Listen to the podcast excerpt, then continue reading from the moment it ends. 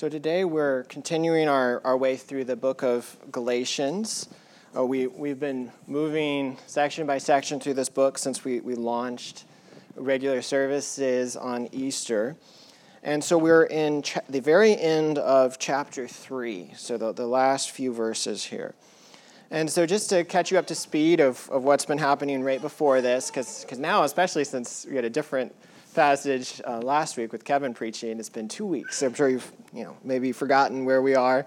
Um, so, chapter three is in this section of Galatians where he's really talking about what is the central message of Christianity. It's chapters three and four. And that, that Christianity is the, about the fact that we're saved not through good deeds, not through ceremonies, but through trusting in Christ alone. As we do that, our sin is counted to him, his righteousness is counted to us, and, and we don't contribute anything to our, our salvation. So at the beginning of chapter 3, Paul has begun to, to be contrasting two things the, the promise of God and the law of God. That the promise is where, where God comes and says, I will do this, that I, I will save you, I will provide a way of salvation. And the law says, you must do this. And, and what Paul has been saying is that, that ultimately our, our faith is grounded in the promises of God, not in the, the law. That, that the good deeds that we do flow out of knowing what God actually has done for us on the cross. But towards the middle of, of chapter 3, in verse 19 specifically, he uh, began to say, well, why did God even give the law? If, it, if, it, if we don't get to heaven through the good deeds that we do, through ceremonies, why then the law? And so we saw that, that God gave the law basically to, to point us to our need for Christ, that it, it exposes our sin, that it, it shows what's deep down in our hearts, and that we actually can't save ourselves, that we do fall short of God's standard. And so as it drives us to Christ, we see that, that our only hope is is in the promise of God. And Paul used this, this image of what he calls a guardian in our, in our passage of and in the ancient world somebody would have this kind of assistant that would guide them to school. So a young child would have it was called a pedagogos and the pedagogos would, would it wasn't exactly a teacher but it was the strict disciplinarian who would get them to school make sure that they paid attention. But when they, when they came of age, they would be freed from the oversight of this guardian who kind of would, this disciplinarian in their life. And, and so Paul in verse 25 is saying that we are no longer under this guide, under this, this guardian, but we have been set free in Christ. So again, chapter 3, and we'll begin in verse 25. And this is in your Pew Bible as well, if you, if you don't have a Bible with you, on page 974. But now that faith has come, we are no longer under a guardian. For in Christ Jesus you are all sons of God through faith. For as many of you uh, who were baptized into Christ have put on Christ. There is neither Jew nor Greek, there is neither slave nor free, there is no male and female, for you are all one in Christ Jesus. And if you are Christ, then you are Abraham's offspring heirs according to the promise. Let's pray. Lord, we, we ask that the, the words of, of my mouth, that the meditation of all of our hearts would be acceptable in your sight, O Lord, our, our rock and our Redeemer. Amen. So, the, the, really, the, the central theme, the central thrust of these, these verses has to do with the idea of identity uh, where actually is our identity rooted and grounded? And this is something that I think that people struggle with from the time that they're, they're young, potentially. So when you're in high school or middle school, people are, are wrestling what, what's my identity? Is it rooted in my intelligence or in my looks? Or is it rooted in ath- being athletic or in uh, my ability to make other people laugh? But then, in some ways, the identity crisis never quite ends because then it continues into adulthood where we start wrestling with other things where somebody graduates from college or enters the workforce and then just faces the cold reality of the world, you know. And who am I? What am I doing? Uh, people hit middle age and they maybe have a good job, they're uh, family, but then they, they wonder, why am I here? Why am I even doing what I'm doing? And, you know, that's called the midlife crisis. Or people hit retirement and then start to wonder, you know, well, I guess I'm not working anymore. Like, why? What am I doing? Why what am I contributing to the world now that I'm, I'm not working you know, eight hours a day, um, six days a week, or five days a week? And so these are all different forms of, of identity crisis, of, of saying, who am I? What, what, where is my identity rooted? And really, what we see here in this passage are three realities that root a Christian's identity, that three places where we find out who we are. And then also, we see three realities that no longer define our identity. And so, really, we'll, we'll look at it just in the, those two sections. So, three realities that define our identity in Christ. And then we'll turn to three realities that no longer define our identity. So, here's the, the first reality that in Christ defines who we are, defines our identity. And it's that we are children of God through Christ. And so we see this in, in verse 26, if you, if you look in your Bible. Paul says, For in Christ Jesus you are all sons of God through faith. And another translation, the NASB says, For in Christ Jesus you are all sons of God through your faith in Christ. And so, really, what Paul's saying is that our identity it was once rooted in being enemies of God, of being hostile to God, but now all everyone who has put their faith in Christ is counted as a, as a son, as an, an heir of the, the king of the, of the universe. And this is, this is really good, good news for us that I think sometimes we're afraid of identity theft, especially in the age of the internet. We're worried that somebody's going to take our, our social security number or something like that and take out huge loans or open bank accounts in our name. But really, what, what Scripture teaches is that Jesus stole our identity on the cross. That he, in a sense, is an identity thief. But he's not somebody who goes and racks up debt that then we have to pay back. But he's somebody who, who steals our identity and then pays all of our debts in full and gives us everything. That, that he is the one who, who takes our sin upon him on the cross, pays the penalty for that, and gives us his perfect record, his perfect righteousness. And so, I mean, this is kind of like somebody who had, was an orphan, had no hope at all of any sort of economic advancement, and then suddenly finds out that they've been adopted by Bill Gates and they're heir to the whole Bill and Melinda Gates uh, fortune right? That they go from not having any ability to, to advance to suddenly, oh, wait, you're a billionaire. You, you have more than you could ever count or, or imagine. It would be this really, I mean, striking shift in identity of, wait, my identity was this, but now my identity is something else.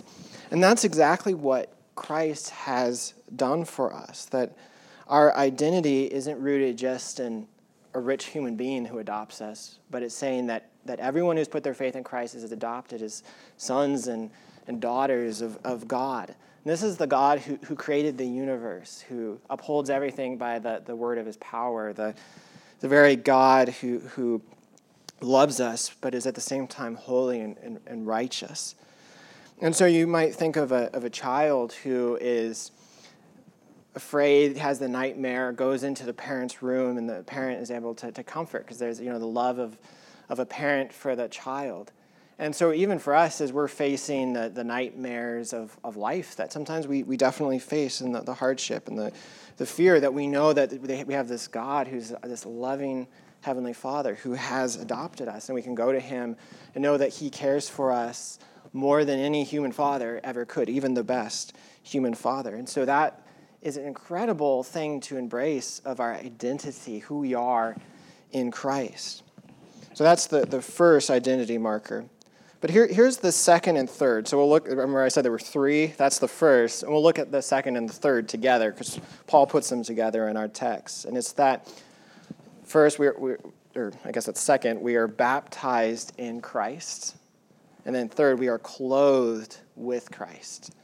So we had said we're adopted in Christ, we're baptized in Christ, and we're clothed with Christ. Look at verse 27. For as many of you as were baptized into Christ have put on Christ. And so you'll see Paul, he's talking here about baptism and people say, well, what does baptism mean? Baptism means baptism, I think. Um, and that Paul's talking about the, the initiation right into, the, into Christianity. Uh, that when, when somebody becomes a Christian, they are baptized. Um, and the Westminster Shorter Catechism says that, that baptism is a sacrament wherein the washing with water in the name of the Father, the Son, and the Holy Spirit does signify and seal our engrafting into Christ and partaking of the benefits of the covenant of grace and our engagement to be the Lord's. And so, really, what that old definition from the 1600s is getting at is that baptism, like all sacraments, like the Lord's Supper, has really two parts that there's the, this external sign, and then there's this internal reality behind it, the thing being signified. And so with baptism, you know, the external reality is, is water. You're washing with water in the name of the Trinity, Father, Son, and Holy Spirit. But then the inner reality that what's being signified is being brought into the covenant community, but then also being clothed in Christ, putting on Jesus. And so if you look at what Paul is then saying here, he's saying that those who have been baptized into Christ, those who have had the external sign, have also taken the, the internal reality of being clothed in Jesus. But that, I mean, I, I even struggled with this this week. That feels strange at first, right? That, that he says, as many of you who have been baptized into Christ have put on Christ. But, but we all know that there are people who, say, are baptized as children, but then never really come to faith in Christ, or people who uh, were baptized, but it turns out that they never actually believed. And so they, they didn't put on Christ. And so is it really true what he's saying that those who have been baptized in Christ have, have put on Christ? Is there's this sort of one to one correlation? And really, if you look at the verse before, in verse 26, that's really the, the key for understanding what, what Paul is, is saying here. And you'll notice that, that he was speaking to, to people. He says that all of you who have been baptized into Christ, sorry, all of you um, who, sorry, oh yeah, all of you are sons of God through faith in Christ. Um, so he's saying, speaking to people who are believers, he's saying that, that to, to you who have put your trust in Jesus and who are sons and, and daughters of the King, to you, you also have the, the inner reality of, of putting on Jesus Christ. And that that reality has been signified and sealed in baptism. So I know that's confusing. Um, but basically, what, he, what he's saying is he's not saying every single person who's baptized has also put on Christ. But he's saying that everybody who has been baptized into Christ and adopted into God's family through faith has also put on Christ. You see, you see the, the difference of, of what he's saying here. So then, why, why does he even mention baptism at all? Because we know that, that baptism is not ultimately what saves us. Well, well, baptism, it has a lot to do with our identity. That, that who, who are we? How do we think of ourselves? You know, you, you, sometimes you'll have a piece of paper that has a, a watermark on it, where there might be some words or symbols on a piece of paper that show maybe it's copyrighted. Um, or even in the digital world, say you go on to Google Images and you're trying to find a pi- picture to put on your website or on some presentation, and you say, oh, this picture is great, and then you see all these little images or symbols back behind you, and those are the watermarks, which are saying, this doesn't belong to you, this is under copyright. And so if you're going to, to use this, you need to get some kind of special permission. And really, that, that's what baptism is. It's this, literally, this watermark that's on us that says you don't belong to the, to the world, you don't belong to who you were, but you belong to, to God. You belong to, the, to this new family that, that's the church, that's the, the covenant community. Now, I know that, that some of you here uh, may have been baptized so you have the, the external symbol, but, but maybe you actually don't have the, the inner reality that you've never repented and trusted in Christ. And if that's you, you know, if you're just some, somebody who maybe was baptized as a child or somebody who walked down an aisle in ninth grade, but but never really actually embrace Christ and faith, um, then you must know, though, that baptism it actually can't save you. That it, it's a symbol of being saved, but it can't in of itself save you. That, that you must admit that you can't save yourself and trust in Christ. But it doesn't mean then that, that your baptism is you know, completely irrelevant or that God somehow is not working in that, that you have something that actually points to a deeper reality. And probably, you know, some of you know that, you know, Hope and other Presbyterian churches, which is different than some other Christians who, you know, brothers and sisters in Christ look at this differently from Scripture. But what we would say is, okay, we, we when we baptize, we baptize a believer, but also members of their household um, who are also brought into the church. So, for instance, my daughter, Helen, was baptized in December, but she's somebody who has, that didn't guarantee that she's saved. She has not yet put on Jesus Christ. She has not yet exercised uh, faith. So, some people would say, well, she shouldn't have been baptized. But the idea of that is that what we're, we're longing and what we're saying is that, that she has this watermark of God upon her, saying that you know she belongs to the visible church, this visible community. That she, and we are longing and praying that she will come to faith in Christ, that she will come to, to know the Lord, to trust in, in Him, and that she will essentially live into this reality of her baptism. Mean, what is symbolized there, and, that, and that's true for each and every one of us. You know, regardless of even what our, our view of baptism or anything like that, that we, if we have been baptized, to to live into that reality, to know that, that this says something about our identity, who we belong to, especially those who have been baptized and have put on Christ through faith, to know that, that our identity is no longer defined by other things. It's not defined by our anxiety, it's not defined by our fears. Our identity isn't defined by just what our parents said about us or what how well we did in school or how many people we supervise or how much money we make all these things that we want to really put at the center of our identity. But what this is saying is that in christ our identity is we are adopted into the, the family of god that we are children of god that that we have been baptized into christ that we've then put on christ through faith and that just changes everything about our lives, about the way we think about ourselves, and ultimately the way we think about others. So, those are the, the three realities that, that define us that we are adopted, baptized, and clothed in Christ, and that Jesus is at the center of everything. And it's just, I love how much Paul just keeps coming back to Christ, mentioning his name over and over again. That if we're going to think about ourselves as believers, it's going, only going to be in and through Jesus, nothing else. But then next, in, in verse 28, you see then where Paul moves to three realities that no longer define our identity. Look at verse 28.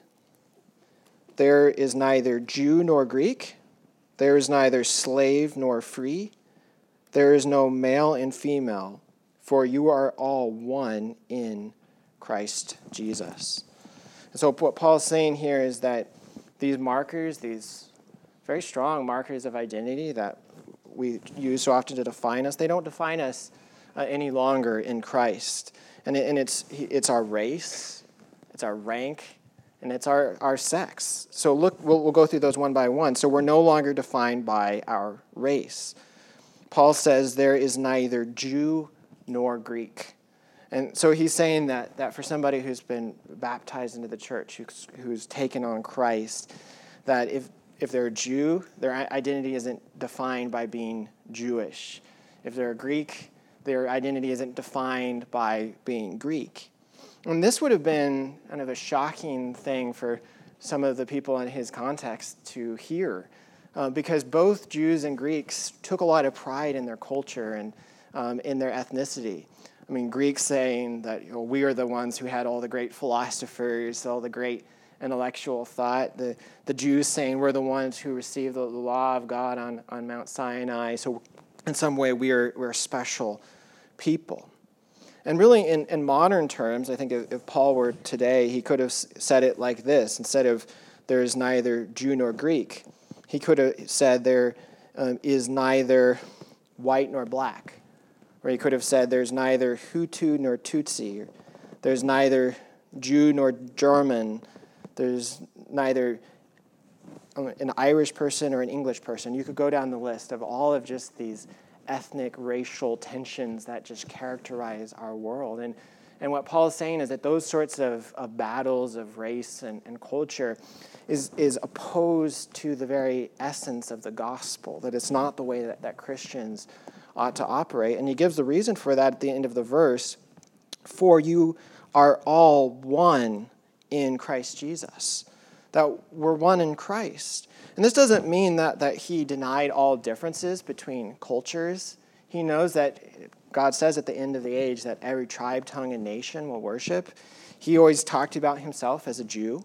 And in one sense, I think he was proud of being Jewish, um, that he saw the, the beauty of his culture. But when it comes to the kingdom of heaven, he said that there's neither Jew nor Greek, that, that this external marker of identity is not what defines me, that what defines Paul, what defines us, is not our race, the color of our skin, or our culture, but it's Christ, that we're one in Christ. And so any grounds of being able to discriminate against others for those things just, just falls away in Christ. But then, second, we see here also that we're not defined by our rank. Uh, Paul says there is neither slave nor free. And in the ancient world, like a lot of places, uh, there was slavery. It was different than slavery in the American South. It wasn't a, a racial based slavery for the most part. But it was a huge part of Greco Roman society where it was, it was divided between people who were free and people who were slaves, and between the haves and the, the have nots. And so when Paul's saying that, there, that there's um, neither slave nor free, he is saying, again, in modern terms, that there's no employer and employee, there, there's no king and subject, there's no bourgeoisie and proletariat, there, there's no rich and poor, there's no educated, uneducated, that these aren't the things that define us. And again, he gives the reason for we are all one in Christ. That Paul also didn't deny the differences of rank. If you look at other places in his writing, um, he, he wasn't trying to lead some sort of a communist revolution. Uh, that in Colossians 3:22 he says, speaking to servants, he says, "Bond servants, obey in everything those who are your earthly masters." Not by way of eye service as people pleasers, but with sincerity of heart, fearing the Lord. So, what he's saying, you know, if you're an employee of some kind, if you're under somebody's authority, you can't just say, well, there's, there, there's all distinctions have broken down. I'm not going to listen to my, to my boss anymore. I'm not going to uh, follow any kind of authority. That's not what he's saying. But what he's saying ultimately, though, is that our, our social rank, our socioeconomic class, doesn't ultimately define who we are in Christ.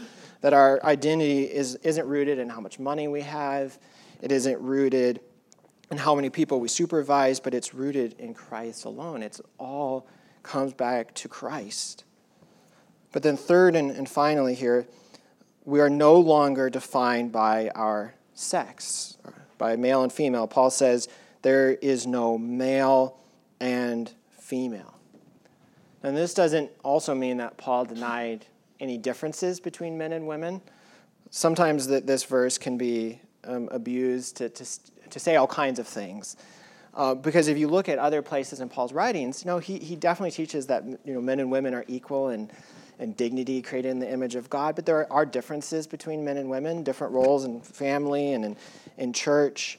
Uh, he affirms very clearly something that is often controversial today that God's intention in, uh, for marriage from the beginning of creation in Genesis 1 um, is marriage between a man and a woman. And so Paul is not breaking down all differences here. But what he's saying is that ultimately our identity as believers isn't rooted in being a man or a woman, first and foremost. That we are all co heirs of salvation and he said, that's why he says that we are all one in Christ. And again, this would have been so countercultural at his time to, to say there is neither male nor female. it, it would have just sounded so strange for people to, to, especially in this context of the Greek society where women really were marginalized, where women really were treated as second class um, citizens. You know, for example, listen to what Plato, the, the philosopher, said. He said, I thank God that I was born Greek and not a barbarian. So there you have the race. He says that he, he was born free, and not a slave, rank, and male, not female, sex. And above all, that I was born in the age of Socrates. So, so there, there's Plato just saying, Well, I'm so glad that I'm, I'm not a woman, uh, or that I'm not a slave, or that I'm not one of those barbarians and, and non Greek. He's, he's rooting his identity in these external markers. Or on the, on the Jewish side, this is a prayer that was used often in synagogues in the first century. It says, Blessed art thou, O Lord, our God, King of the universe, who has not made me a foreigner. So there you have race. Blessed art thou, O Lord, our God, King of the universe, who has not made me a slave. There you have rank. And blessed art thou, O Lord, King of the universe, who has made not made me a woman. Um, and so again, there you have you have sex. So he's saying like, thank you, Lord, you know that I'm not a foreigner, that I'm not a slave, and that I'm not a woman. Um, and, and so this is the kind of context where, where Paul was operating, the kinds of things that people were being taught. And then he's saying all that, we're not defined by these things, the very opposite of the prevailing wisdom of his culture, both Greek and Jewish. And of course, it's not just ancient society that just tries to define everyone in terms of these things uh, that, that we see it today, but we, we just call it identity politics. Um, I looked up the definition of identity politics, and it's, it's this that politics in which a group of people having a particular racial, religious, ethnic, or social or cultural identity tend to promote their own specific interests or concerns without regard to the interests or concerns of any larger political group. And, and that, that is the way that we operate in America, the way people have operated throughout history, where we're more concerned about our own group, people that are, are like us in, in some way. That if you're a man, you're concerned about the interests of men, or, or women and women, or slaves of slaves, free of free, of whatever culture you, you grew up in. That's so often how we operate. But yet, Paul's saying that that is not how the church is to function, that we are all one in Christ, that our identity is, is rooted in the fact that we are sons and daughters of God, that we have been baptized into the, the community of God, that we have put on the Lord Jesus Christ. So any basis upon which we want to separate ourselves from others just completely falls apart. So just as we as we close then, uh, just want to challenge each of you just to, to think about where is your identity actually rooted? And I think that, that sometimes, especially as believers, we might say, oh, yeah, my identity is rooted in Christ. But sometimes when the rubber really hits the pavement in our lives, that that's not actually how we think of ourselves. Sometimes we think of ourselves maybe as an American first and a Christian second, or we think of ourselves as a, a educated person first and a, a, Christian second, or we think of ourselves as whatever our vocation is first and, and a Christian second. And what, what Paul's saying is that that that's going to cause major problems when, when we shift the identity. It's not that those things aren't true about us, but that's not ultimately where our identity is rooted. I mean, so if you take me, I mean, if, the, if I fill out the census, they're going to say, okay, he's, he's white, he's a male, he's an American, he's a pastor, he's a father. And these are probably the things that people would say, oh, who is Will Stern? Oh, these are, this is who he is, this is his identity. But if you only looked at that, they would actually be missing the most important part of who I am. Because the most important part of who I am, of who you are in Christ, is who your father is, that, that God is your father, of what community you belong to, that you've been baptized into the church. And ultimately, what are you wearing, right? Not what are you wearing in your clothes, but are you wearing your own righteousness, the own, your own goodness, the own things that you have done? Or are you wearing Jesus Christ and looking to Him for everything that you are.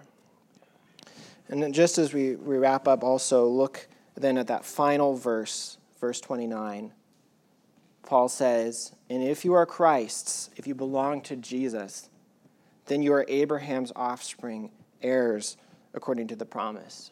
And so Paul is just bringing full circle all the things we've been talking about for weeks. That we say, who is our, what is our identity? Well, our identity is also rooted in the fact that we are heirs of this promise that goes back 4,000 years to Abraham, that he promised that the nations would be blessed. And here we are, the nations brought into the, to the church in different culture, different language than they originally had when the, the gospel came.